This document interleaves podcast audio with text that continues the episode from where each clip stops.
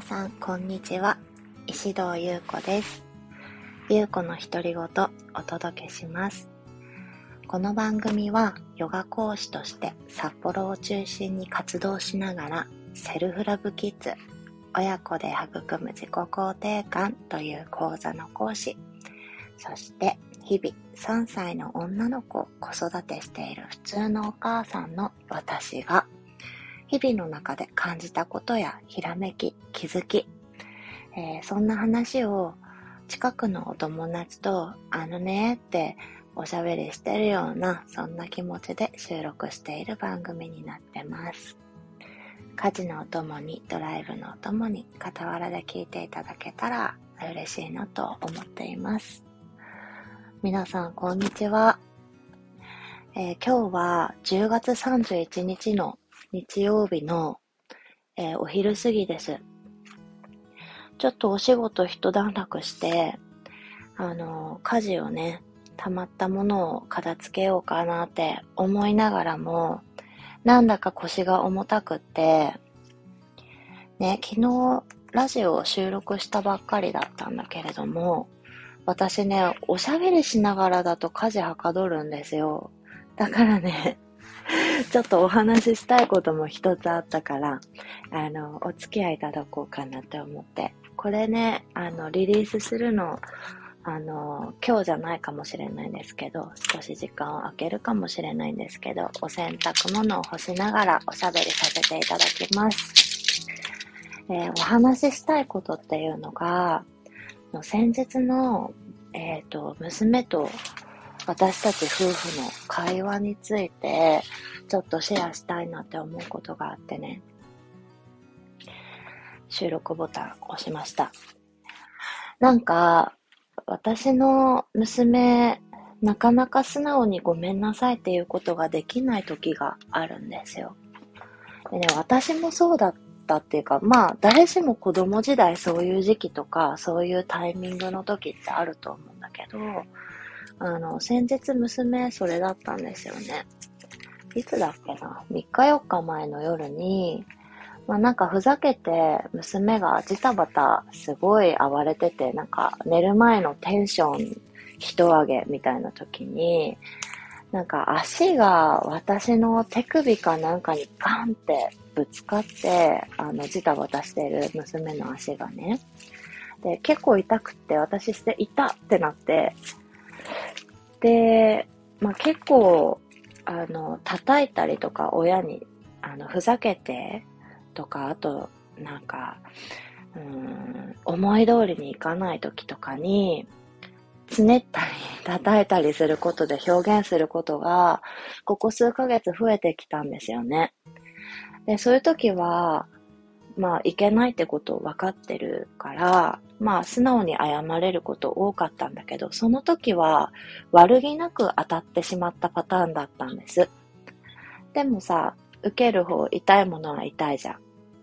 で、私自身、私個人的には別に謝らなくてもいい事柄なんですよ。私の主観としてはね。でもそれが、例えばお友達だったり、私以外の人だったらね、自分が意図してないことであっても傷つけてしまったことに対しては謝れる人であってほしいなって思うし、大切なことだと思うから、ちょっと痛くて泣いたふりして、で、夫も近くにいたので、夫がその時は諭す番みたいな、あの、無言のコミュニケーションを夫夫として、なんかそういう場面があったんです。そしたら、まあ、娘、まずいなって思ったっぽくって、なんか、私に抱きついてきたり、ふざけてね、なんか、ほっぺに注意してきたりとかして、その場をやり過ごそうとしたんですよ、娘は。でも私、そこで、ちょっとずっとうつむいて痛がるふりをして、で、夫が、ママ痛い、痛くなっちゃったから、ごめんなさいしようって、いろんな伝え方で娘に言ったんだけど、娘はずっと、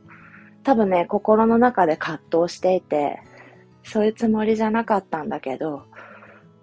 だから謝りたくない。けど、ママはずっとうつむいてる。この状況どうしたらいいのみたいな感じだったと思うんです。多分心の中はね。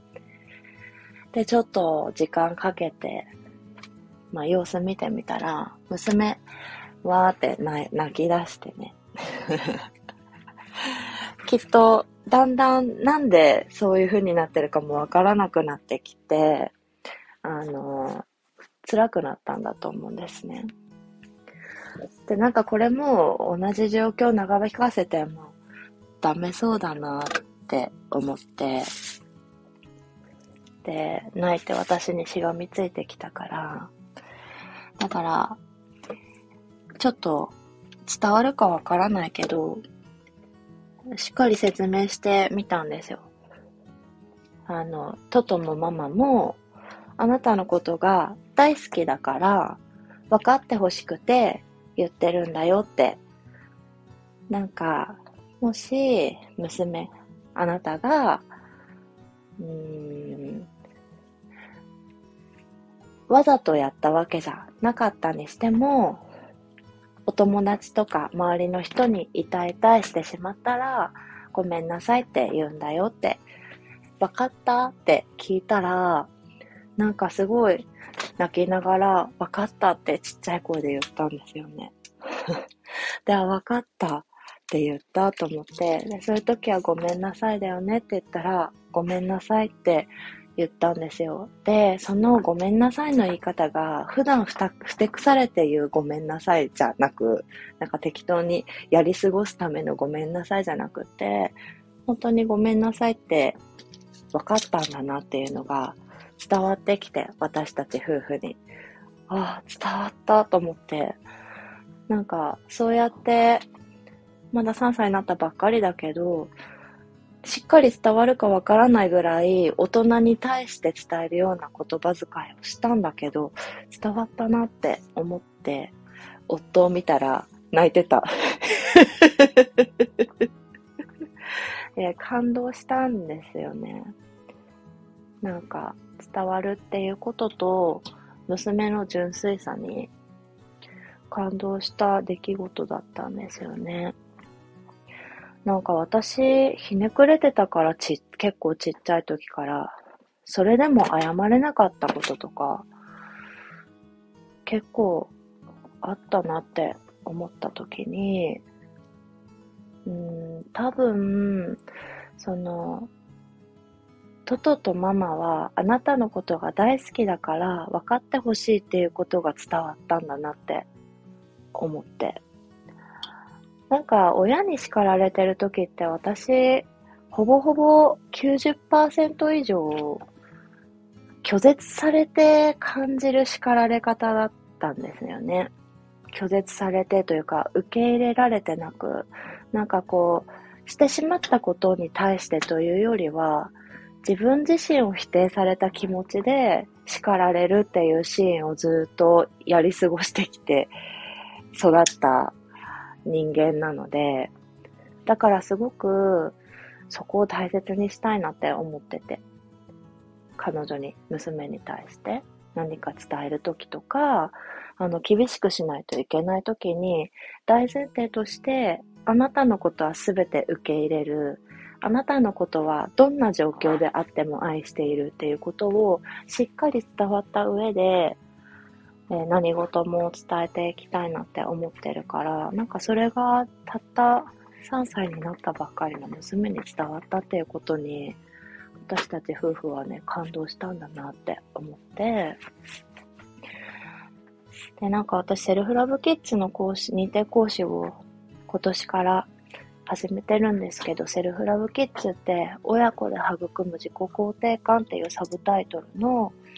まあ、あの、お母さんに向けた、お母さんじゃない保育士さんとかも受けてる方もいらっしゃるみたいなんですけど、そういうね、オンラインとか対面で行っている。私はオンラインで、えー、1対1で、あの、最近ね、ずっとお受けしている講座なんですけど、その中でもね、大切にしていることだったりするんです。大切っしていることだったりとか、一番大切にしていること？ね、なんかさ、私、前も話したと思うんですけど、その、やっぱり親から、うん、特にお母さんのことを、なんだか、うんと、大好きなのに、大嫌いみたいな。なんか結構叱られる時も追い詰められるような叱り方をされたり、まあ、結構、まあ、厳しく、ね、ちょっと今はやんわり伝えておくけど、厳しく、えー、教育されて大人になったタイプなので、お腹に娘がやってきた時に女の子がわか女の子ってことが分かった時にね、すごく怖くなっちゃって、なんか私が母に思ったように、娘が、まあなんか一時でも私のこと嫌いになってしまったら嫌だなとか、お母さんみたいに娘にしてしまったら嫌だなってすごく思って、すごく戸惑ったんですよね。そこで、まあ、インスタグラムの投稿でセルフラブキッズっていう講座を見つけて、まあ、なんかすがるようにしてタイミング見計らって受講に応募したんですけど、そこですごく私は救われたし、子育てに対してすごく、うん、自信が持てたまでいかなかったけど、その時は。だけど、なんかすごくお守りを、一生のお守りをもらったっていう気持ちになって。で、まあ、もっと学びを深めたい、なんか人に伝えられるぐらい深めたいって、腑に落としたいと思って、認定講師になったんですよね。で、なんか、それが、昨日、昨日じゃないか、3日前、4日前に、その3人のやりとりの中で、なんか初めて、うん、具体的に、セルフラブキッズのまあ、恩恵って言ったらなんかちょっと大げさだけど、なんか、接し方というか、自分の、自分としての、親としてのあり方っていうのが、なんか、アウトプットできた瞬間だったなって思いました。とはいえ、今、イヤイヤ期、絶賛イヤイヤ期で、で、まあこれから、またね、小学校に入ったら、小学校に入ったで、周りともっと比べる時期に入ったり、まあ、彼女の中でまだ何も考えてないけど習い事したいって言ったらね、できるだけ協力できる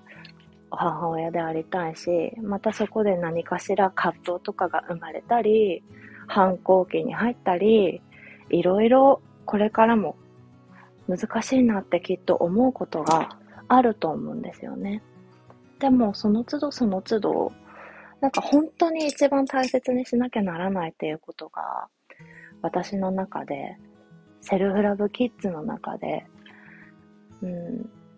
もう終わりじゃないから学びは日々日々私も学んでるから母親としても認定講師としてもその自己肯定感っていうものに興味を持って学び続けているものとして、そして、ヨガの講師として、日々日々学び、アウトプットしていくってことを続けていけば、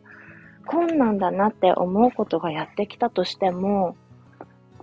それでも、がんじがらめにならずに何かしらできるなっていう自信に少しずつ変わってきてるなっていうことにね、ここ数日で気づきました。本当に良かったなと思って、セルフラブキッズに出会えて、ななこさんに出会えて、本当に良かったなって思うし、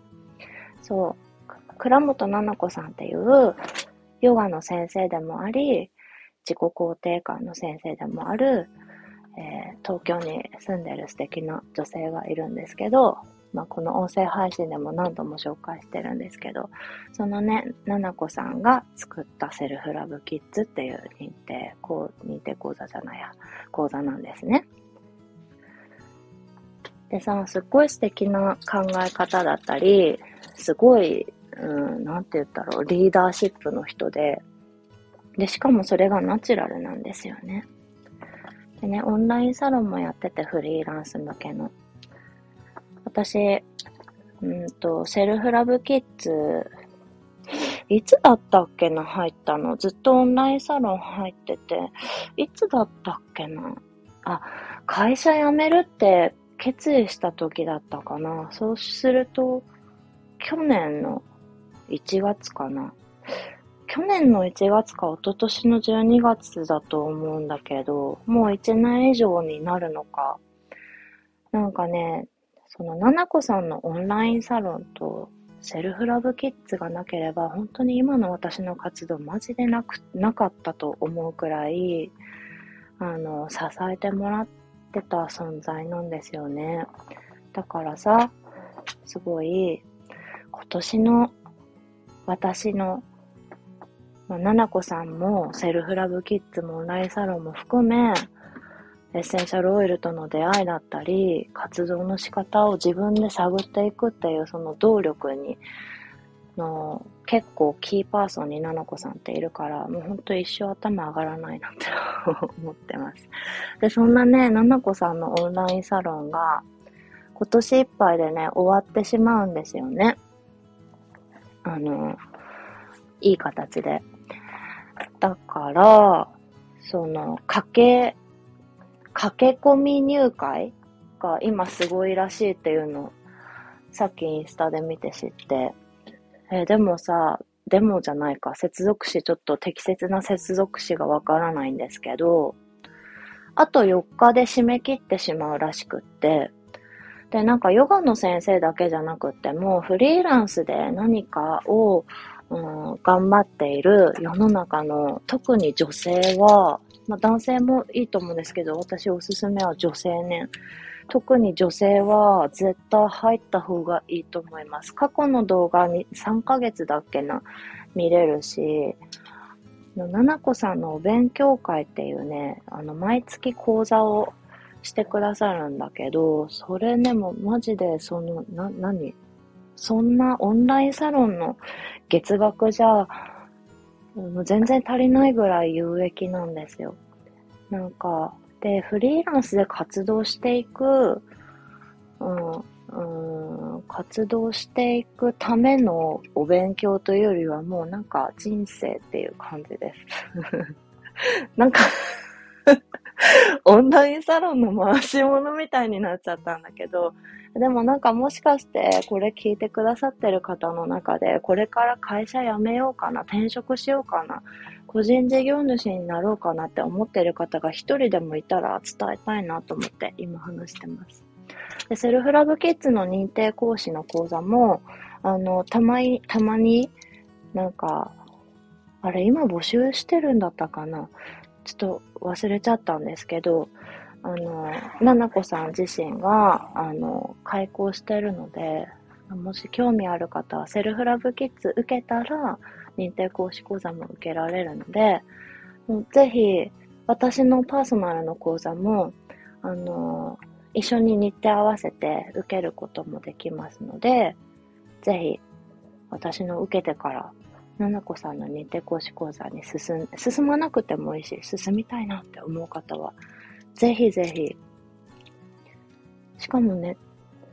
値段もびっくりするくらい、なんかこんな言い方したら失礼かもしれないんだけど、安いんですよね。そう。なんかね、お金儲けしようってしてないんですよ。なんか。なんかそれでも結果なんか集まってるみたいな、なんか言い方おかしいかな。いやでもなんか私としてはすごい、うん、なんか変な言い方かもしれないけど、成功してるビジネスモデルだと思っていて 素敵なんですよ。自分のあり方を大切にしながら、それで、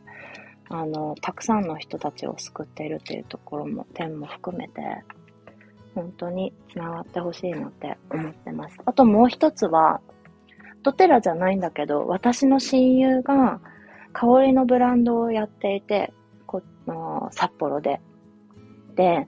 えっ、と、自分の気になる、好きな直感で選んだ精油をブレンドして、オリジナルのアロマスプレーだったり、なんか、例えばオイルだったり、バームだったり作るっていうワークショップをね、えブランドの商品とともにワークショップをこっちで、こっちでっていうのは札幌でやっていて、で、その前も話したんですけど、ツーザサンっていう、トゥーザサンっていうブランドね。そのトゥーザサンの、えー、ブランドで、えっ、ー、と、私が作ったアロマスプレーをさっき言ってた倉本七子さんにプレゼントしたらすっごい好きになってくれて、なんと東京でワークショップコラボで開催することが決まって、11月28日の11時からと、何時からだったっけ？?11 時からと5時からかな。2部制でやるんですよ。6500円で、七子さんのヨガと、あと、トゥーザさんのアロマスプレー、と何かもしかしたらプラス、ななんかね、作れるの。それをね、高円寺の駅の近くでやります。そして私も行きます。で、えっと、定員が8名だったかな。なので、もうすぐ、多分今日、明日、明後日には受付開始すると思うので、インスタグラムで、あの、私、全然、ただ受ける人なんだけど、宣伝するので気になる方はぜひチェックしてください。多分すぐ埋まっちゃうと思います。あの、お会いできたら嬉しいです。多分、ななこさんとそのトゥーザさんのファンの方で埋まると思うから宣伝なんていらないと思うんですけど、ちょっとね、話の流れでお伝えしてみました。せっかくオンラインサロンの話もしたから、あの、時差投稿しないですぐにアップロードしようかなって思います。良い週末を皆さんお過ごしくださいね。それではまたお会いしましょう。